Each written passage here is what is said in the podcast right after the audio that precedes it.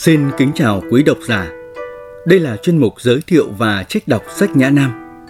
Hôm nay Nhã Nam xin được giới thiệu với các bạn một tiểu thuyết đã gắn liền với tên tuổi của Mishima Yukio, Kim Các Tự. Cảm ơn các bạn đang lắng nghe. Thuở thiếu thời, tôi thường được nghe cha nói về Kim Các. Tôi được sinh ra nơi một mũi đất vắng vẻ nhô ra biển Nhật Bản, phía đông bắc Maizuru – nhưng cố hương của cha tôi lại không phải ở đó, mà ở Syracuse ngoại ô phía đông Maizuru. Nghe lời nải ép, cha tôi đi tu và cuối cùng ông làm trụ trì một ngôi chùa ở mũi đất hẻo lánh, lấy vợ và sinh ra tôi tại đó. Quanh ngôi chùa trên mũi Nairiu ấy không có lấy một ngôi trường trung học nào thích hợp. Và tôi phải rời nơi nuôi nấng sớm hôm tới chỗ học tại nhà của chú tôi – nơi cố hương của cha. Tôi phải đi bộ từ nhà chú đến trường trung học Đông Mai Dư. Cố hương của cha tôi có nhiều ánh sáng, nhưng vào khoảng tháng 11, tháng 12, ngay cả những ngày có vẻ quang đãng, trời vẫn đổ mưa tới 4 năm lần. Tôi nghĩ tính tình của tôi khi nắng khi mưa có lẽ cũng vì thế. Những buổi chiều tà tháng 5, khi đi học về tôi hay trèo lên phòng học ở tầng 2 nhà chú nhìn về ngọn đồi trước mặt chuyển đổi lá non đẫm ánh hoàng hôn và ngay giữa cánh đồng cỏ, thấy như có một bức bình phong rắt vàng ai đó đã dựng lên, mà tôi cứ ngỡ đó là kim cát. Dù nhìn không biết bao nhiêu lần kim cát dành dành trong ảnh và trong sách học, nét diễm lệ của kim cát mà cha tôi kể vẫn cứ chiếm ngự lòng tôi. Tuy chúng tôi không hề nói về một kim cát cụ thể lóng lánh hoàng kim, nhưng theo ông, không có gì trên đời đẹp hơn kim cát. Cứ thế, kim cát ấy với mặt chữ, với âm vận ghi khắc vào lòng tôi. Tòa kim cát là một báu vật tuyệt thế. Khi nhìn cánh đồng xa xa lung linh dưới ánh mặt trời, tôi cứ ngỡ đó là bóng hình của kim cát. Đèo Chikisaka làm thành biên giới giữa phủ Kyoto, nơi tôi sống, và tỉnh Fukui, nằm ngay chính đông Mặt trời mọc lên nơi đèo này. Dù Kyoto thực ra ở hướng Tây ngược lại, tôi vẫn thấy kim cát từ giữa vùng nắng sớm, nơi núi đồi ấy sừng sững hiện lên trong bầu trời ban mai phía đông. Kim cát cứ hiện ra khắp nơi như thế, dù rằng trong hiện thực tôi chưa từng nhìn tận mắt kim cát, cũng giống như biển ở vùng này. Vì dù vịnh Maizuru nằm cách thôn Shiraku phía tây chỉ 6 cây số, nhưng vì bị núi che khuất nên không thể thấy biển. Tuy nhiên, nơi đây vẫn luôn luôn phảng phất hơi hướng của biển. Đôi khi nghe mùi biển trong gió và khi biển động những đàn hải âu trốn biển bay đáp xuống cánh đồng ở đây. Tôi, thân thể yếu ớt, dẫu là chạy đua hay thi đua xà, gì tôi cũng thua người ta. Và từ hồi sinh ra tới giờ, tôi cứ bị tật nói lắp, nên càng ngày càng nghĩ tới chuyện thu mình lại. Thế rồi khi mọi người biết tôi là con nhà chùa, bọn nhãi danh cứ giả bộ làm thầy chùa cả lâm cả lâm tụng kinh mà dễu tôi. Trong chuyện kể nọ, có một tuần Đinh nói cả lâm. Thế là chúng nó lấy chuyện đó đọc cho tôi nghe. Cái tật cả lâm ấy không cần phải nói ra thì ai cũng biết nó ngăn cách tôi với ngoại giới. Cái âm đầu tiên thoát ra được cửa miệng thật khó khăn. Mặc dù biết cái âm đầu tiên này giống như chìa khóa để mở cánh cửa nội giới thông ra ngoại giới. Tôi cũng xoay mãi chiếc chìa ấy mà chẳng được. Phần đông người ta nhờ nói được ngôn ngữ một cách thông suốt mới mở được cánh cửa nội giới thông ra ngoại giới. Giữ cho giao tiếp được trơn tru, nhưng tôi thì chẳng thể làm vậy. Ổ khóa đã đóng rỉ mất rồi. Người bị tật cả lâm trong khi vội vàng tất tả để phát ra cho được cái âm thứ nhất, cũng giống như con chim nhỏ vùng vẫy gỡ thân khỏi keo đặc quánh. Nhưng khi thân đã thoát được thì muộn mất rồi. Thực vậy, trong khi tôi vùng vẫy, ngoại giới hiện thực cũng có khi có vẻ khoanh tay chờ đợi. Nhưng cái hiện thực đang chờ đợi tôi ấy không còn là hiện thực tươi mát nữa. Và cuối cùng, cái ngoại giới mà tôi loay hoay mãi mới vươn ra được đó, dù vẫn còn đó, nhưng đã phai màu, đã vụt đi trong nháy mắt. Thế rồi cái hiện thực mà tôi cứ nghĩ chỉ thích hợp cho tôi vẫn nằm ra đó, đã mất vẻ tươi mát và bắt đầu bốc mùi thối rữa. Rất dễ tưởng tượng ra, loại người có cái tuổi trẻ như tôi sẽ dẫn tới chỗ ước ao ôm vơ vào mình hai loại quyền lực tương phản. Tôi thích những biên chép về các bạo chúa trong lịch sử. Nếu tôi là một bạo chúa cả lâm, tầm ngầm ít nói, hẳn thần dân sẽ phải dè chừng sắc mặt của tôi, ngày đêm lo ngay ngáy và run rẩy. Tôi chẳng cần phải dùng lời lẽ lịnh lợi, chính xác để bao biện cho cái ác của mình. Sự im lặng của tôi cũng đủ để biện minh cho mọi loại tàn bạo. Do đó, một mặt tôi nghĩ vu vơ là tôi sẽ trừng phạt từng thầy giáo, từng học sinh vốn hay xem thường tôi. Mặt khác, tôi cũng vui thích mà tưởng tượng mình là chủ tể của thế giới nội tâm tôi, là một nghệ sĩ lớn tràn đầy sự thấu suốt lặng lẽ. Nhìn bên ngoài, tôi nghèo như thế đấy, nhưng tâm hồn tôi giàu có hơn bất cứ ai. Một thiếu niên có cái vẻ thất bại sao đó, khó mà gột rửa. Nhưng chính chàng ta là một kẻ đã được bí mật tuyển chọn. Liệu suy nghĩ như thế là suy nghĩ tầm phao? Tôi có cảm tưởng tôi có một sứ mệnh mà chính tôi cũng chưa biết được đang chờ tôi. Một chuyện sau đây tôi còn nhớ. Trường Trung học Đông Mai Dư với những lớp học sáng sủa hiện đại còn giữ lại được một khoảng sân rộng và có núi non thanh thang bao quanh. Một ngày tháng 5, cậu anh cựu học sinh của trường, bấy giờ đã là sinh viên trường Hải quân Mai Dư được nghỉ phép trở lại thăm trường cũ. Anh ta ra sạm nắng và khi nhướng mắt lên, sống mũi sắc nét nhô ra khỏi vành nón lính kéo sụp tận mí mắt. Từ đầu đến chân anh ta đường đường là một anh hào. Đứng trước đám trò nhỏ, anh ta kể về sinh hoạt đầy kỷ luật, nghiêm khắc của anh. Mặc dù đang kể về một cuộc sống khắc khổ, nhưng trong giọng nói tưởng như anh ta đang kể về những chuỗi ngày sống đầy hào hùng, ngạo nghễ. Nhất cử, nhất động, có vẻ khoa trương, song anh tuổi trẻ vẫn còn biết giữ mình để khỏi quá đà kiêu căng. Anh ta ưỡn lồng ngực dưới lớp binh phục, trông giống như tượng đầu thuyền đang chém sóng luồn gió. Anh đi hai ba bậc thang xuống sân trường và ngồi xuống bậc thang làm bằng đá đại cốc. Rồi năm sáu trò nhỏ vây quanh, khom người, say mê lắng nghe anh ta nói, trong khi nơi những luống hoa trên triển dốc, muôn loài hoa tháng năm, nào hoa tulip, hoa hương đậu, hoa hải quỳ, hoa anh túc đỏ đua nhau khoe sắc và phía trên đầu những chùm lớn hoa mộc lan trắng đang nở rộ. Cả người nói lẫn người nghe không động đậy. Người ngoài nhìn vào cứ tưởng chừng đấy là những bức tượng. Phần tôi tôi ngồi một mình, xa họ vài mét, trên ghế đá nơi sân trường.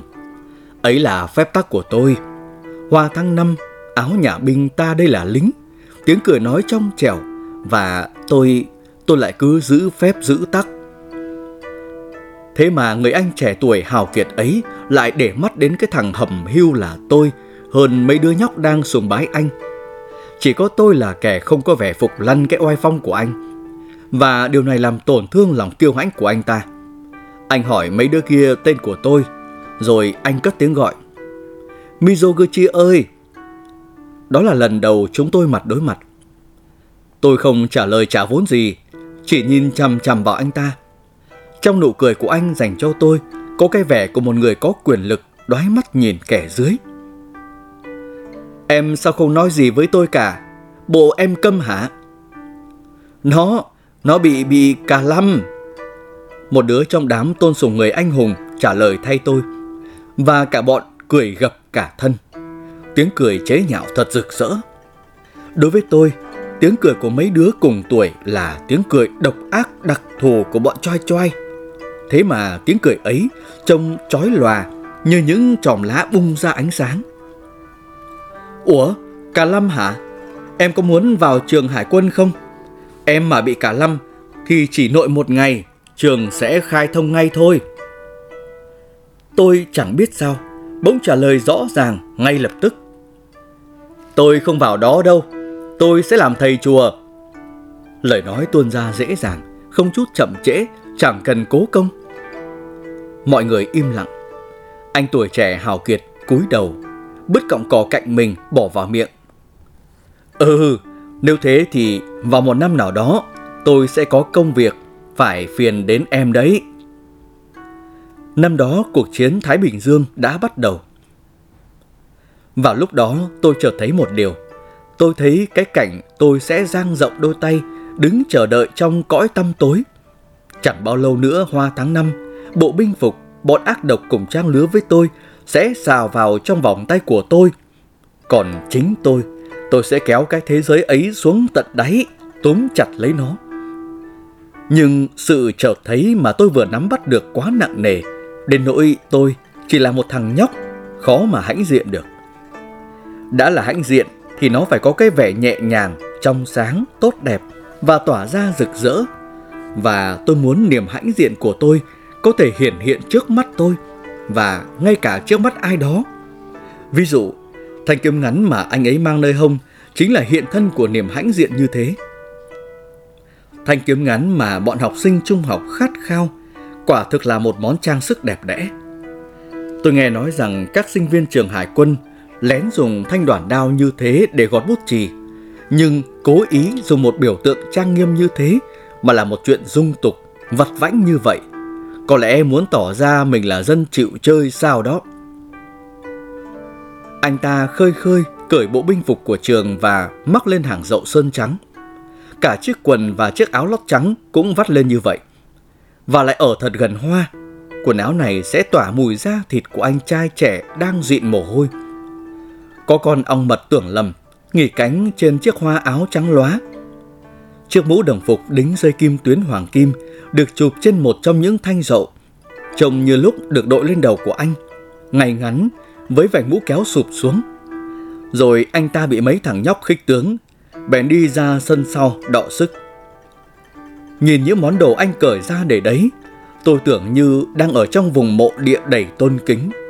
Muôn hoa tháng năm lại càng làm cho ta nghĩ như thế. Chiếc mũ lính phản chiếu vành màu đen bóng. Thanh đoàn kiếm và cái nịt da treo bên cạnh khi tách rời khỏi xác thân anh càng phát ra một vẻ đẹp lãng mạn. Chúng hoàn hảo giống như những mảnh ký ức. Hay nói cách khác, trông phảng phất như những di vật của người anh hùng trẻ tuổi. Tôi chắc rằng chẳng có ai quanh tôi có tiếng reo hò nổi lên từ phía bãi đấu. Tôi móc trong túi ra con dao đã dỉ xét mà tôi dùng để gọt bút chì, rón rén lại gần hàng rậu, lén khứa vài vết mờ mờ vào mặt sau cái vỏ da đen đựng đoàn kiếm đẹp đẽ đó.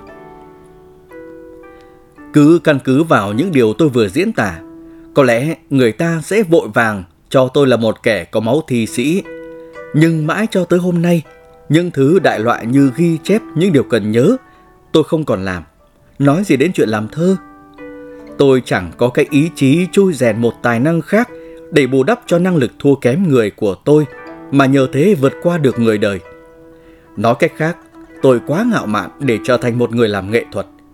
Mộng làm bạo chúa hay đại nghệ sĩ chỉ là chuyện trong mơ. Còn tôi, tôi hoàn toàn không có hứng thú thực sự bắt tay vào làm chọn một cái gì đó. Vì chuyện không ai hiểu mình đã trở thành niềm hãnh diện duy nhất của tôi. Tôi không cần đau khổ vì phải phân trần và cố gắng giải thích này nọ. Tôi nghĩ là những chuyện thường dành cho người đời hẳn định mệnh không dành cho tôi. Nỗi cô độc càng ngày càng phình ra, giống y con lợn sể. Bỗng nhiên tôi nhớ lại sự kiện bi thảm xảy ra trong làng chúng tôi. Mặc dù tôi thực sự không có chút nào can hệ tới chuyện này, nhưng tôi vẫn không dứt ra khỏi cái cảm giác rõ ràng là tôi có tham dự vào.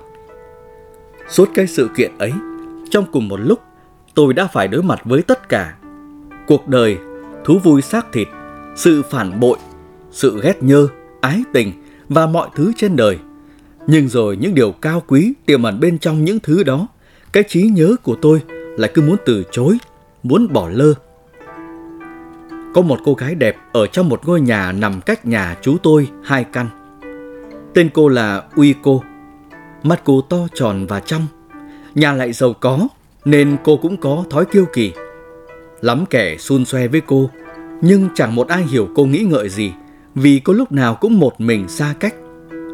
Mặc dù Uiko có lẽ vẫn còn trinh, thế mà có những ả đàn bà nặng lòng đố kỵ, nhìn nhân tướng cô, cứ xì sầm cô là loại gái có tướng không sinh con được.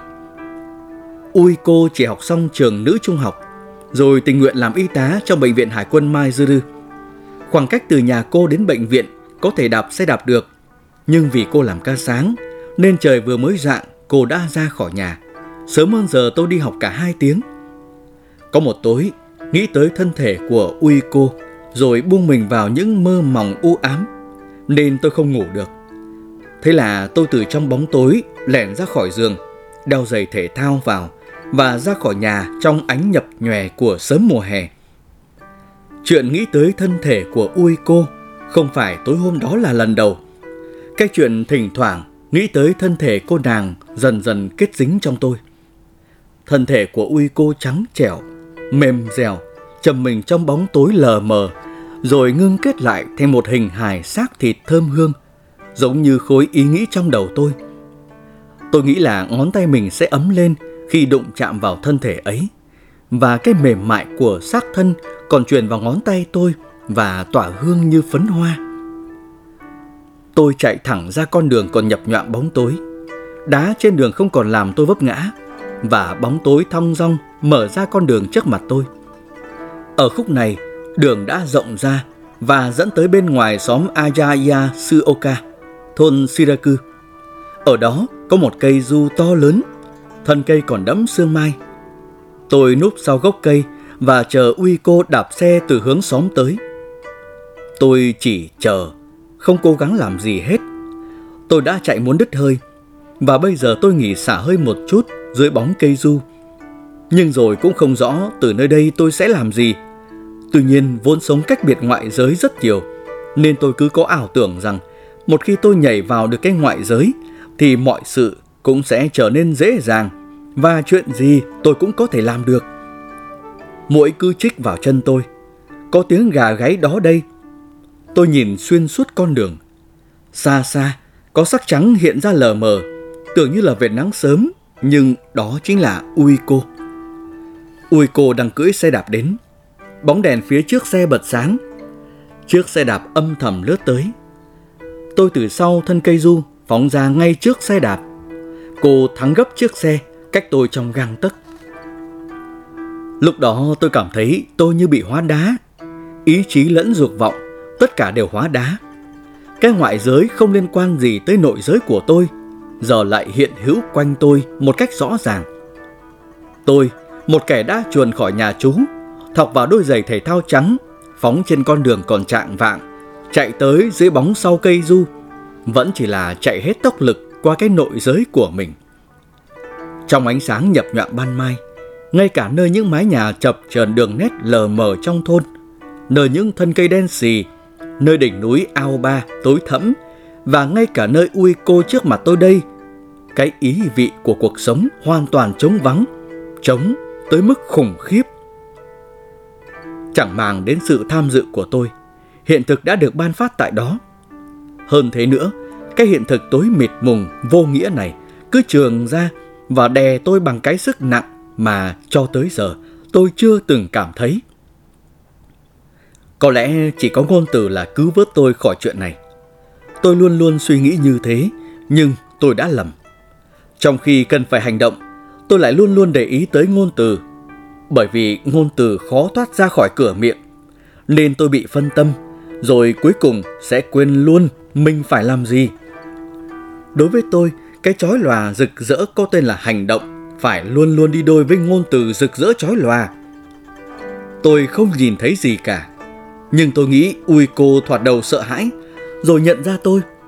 Cô ta chỉ nhìn vào miệng tôi. Có lẽ cô ta, trong hừng đông nhập nhọn, nhìn vào cái miệng của tôi, hay đúng ra, vào cái lỗ nhỏ tối tăm, ngớ ngẩn, vặn vẹo vô nghĩa, cái lỗ méo mó bẩn thỉu giống như hang ổ của loài động vật nhỏ bé sống trong ruộng đồng. Thế rồi nhờ đó, cô mới xác định được là cái lực liên kết với ngoại giới nơi tôi bị nghẽn hoàn toàn. Rồi thì cô mới yên tâm. Này, anh làm gì kỳ cục vậy anh? Mà anh bị tật cả lâm hả?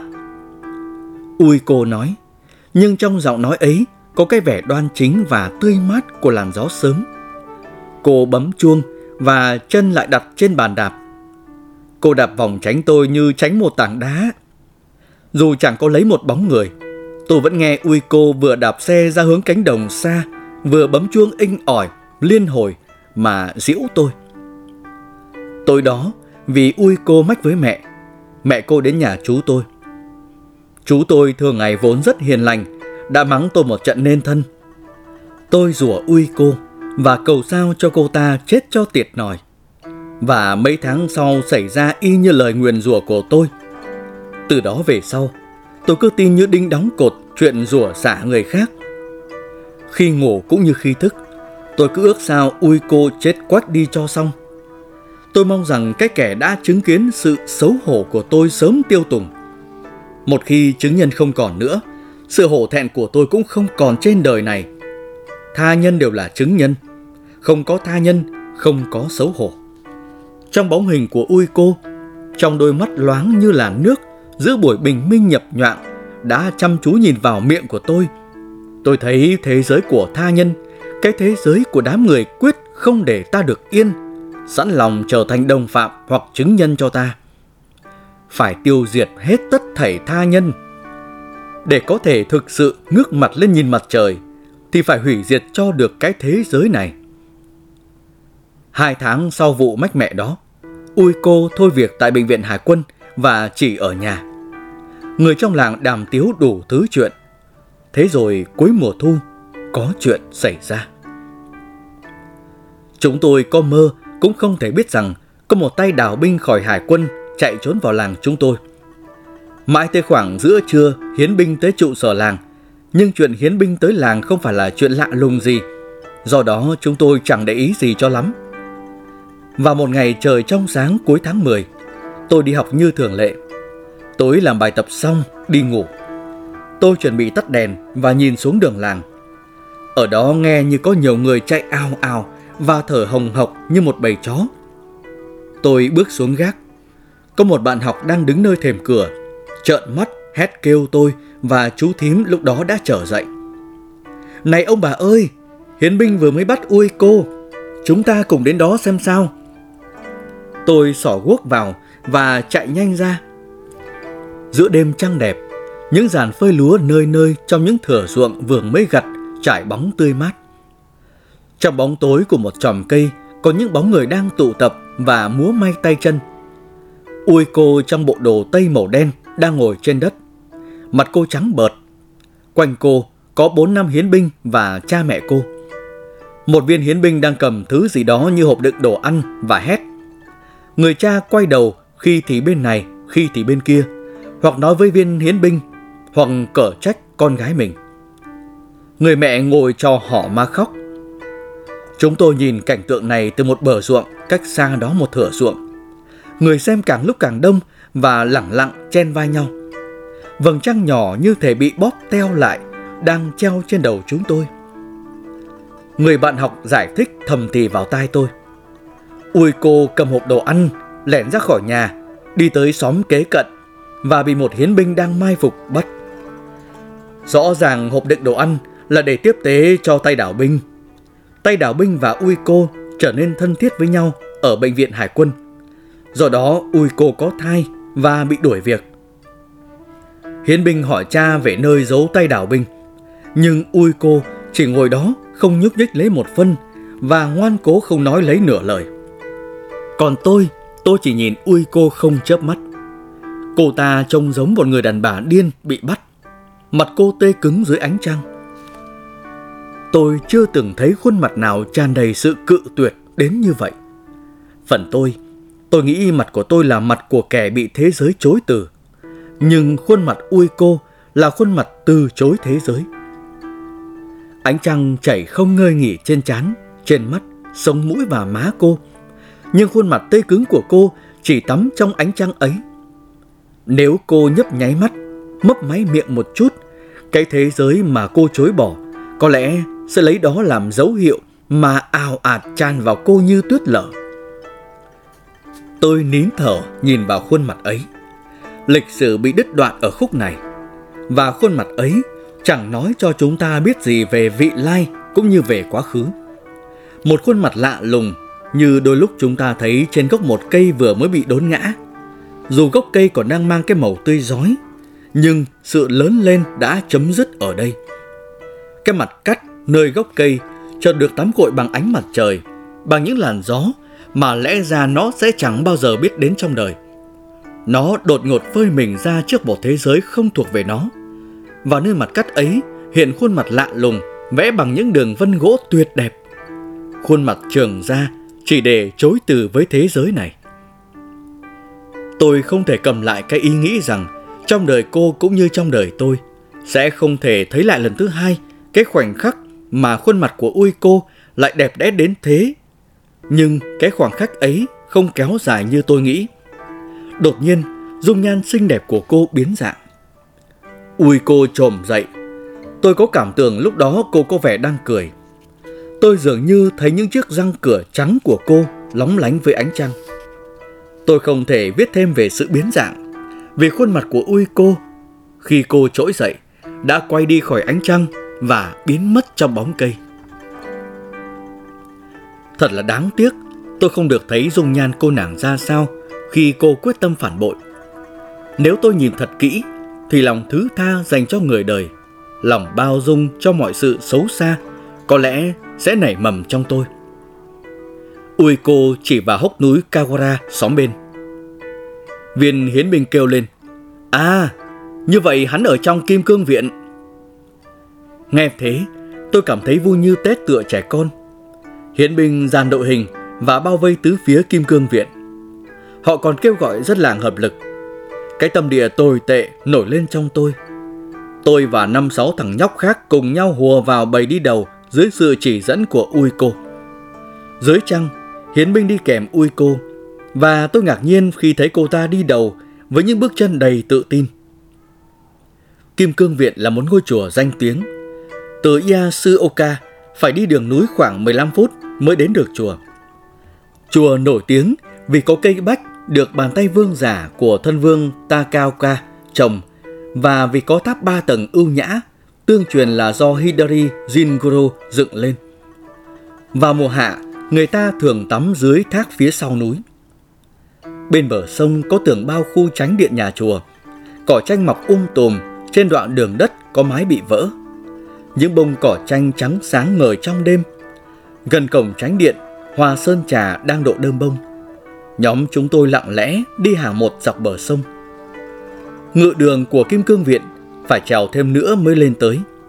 Khi qua cầu gỗ xúc thì có tháp ba tầng bên phải, bên trái là rừng cây thích và trong khu rừng có cầu thang đá 105 bậc cao chót vót, phủ đầy rêu. Bậc thang khá trơn trượt vì là bằng đá vôi. Trước khi qua chiếc cầu gỗ xúc, viên hiến binh nhìn lại đằng sau và vẫy tay ra hiệu cho đội chúng tôi ngừng lại. Nơi đây có cửa nhân vương, được ôn kê và tan kê dựng ngày xưa. Và vùng phía sau từ chỗ này là núi đồi thuộc thung lũng Chuzura, lãnh địa của Kim Cương Viện. Chúng tôi nín thở. Hiến binh thúc giục ui cô. Cô ta đi qua cầu gỗ xúc một mình và một lúc sau chúng tôi đi theo. Bóng tối bao phủ nửa dưới cầu thang nhưng nửa đường đi lên lại có ánh trăng sáng. Chúng tôi giấu mình trong bóng tối nơi đoạn cầu thang bên dưới. Lá cây thích đã nhuốm sắc thu rực đỏ, lúc này đen sẫm dưới ánh trăng. Phía trên bậc thang đá là tránh điện của Kim Cương Viện. Từ đây, chéo sang bên trái, có hành lang lập mái nối qua một ngựa đường trống không, trông như điện trình diễn thuần nhạc. Ngựa đường này đâm lên không trung, xây theo kiểu vũ đài của chùa Thanh Thủy. Nhiều cột và xà ngang hợp lại, chống đỡ từ phía dưới bờ đá dựng. Cả ngựa đường, hành lang, lẫn dàn cột gỗ trống đã gội mưa tắm gió, trở nên trắng bong như xương trắng. Vào mùa cây thích lá đỏ rực lên, cấu trúc xương trắng ấy hài hòa tuyệt đẹp với màu lá đỏ. Nhưng ban đêm, dàn cột trống bạc phách ấy đẫm ánh trăng loáng nhoáng, trông có vẻ ma quái, mê hoặc. Tay đào binh dường như đang trốn trong một ngựa đường nằm phía trên vũ đài. Hiến binh tính dùng ui cô làm mồi nhử. Chúng tôi, những chứng nhân, giấu mình nín thở. Khí lạnh hạ tuần tháng 10 bao trùm lấy tôi, mà má tôi cứ nóng hổi lên. Ui cô một mình leo lên cầu thang đá 105 bậc, vênh váo như một mụ điên. Bán diện đẹp đẽ của cô ta trở nên trắng dã giữa mái tóc đen và bộ đồ tây màu đen. Trăng, sao, mây đêm và núi tiếp trời bởi đường viền ngọn của ngàn cây chắc bá.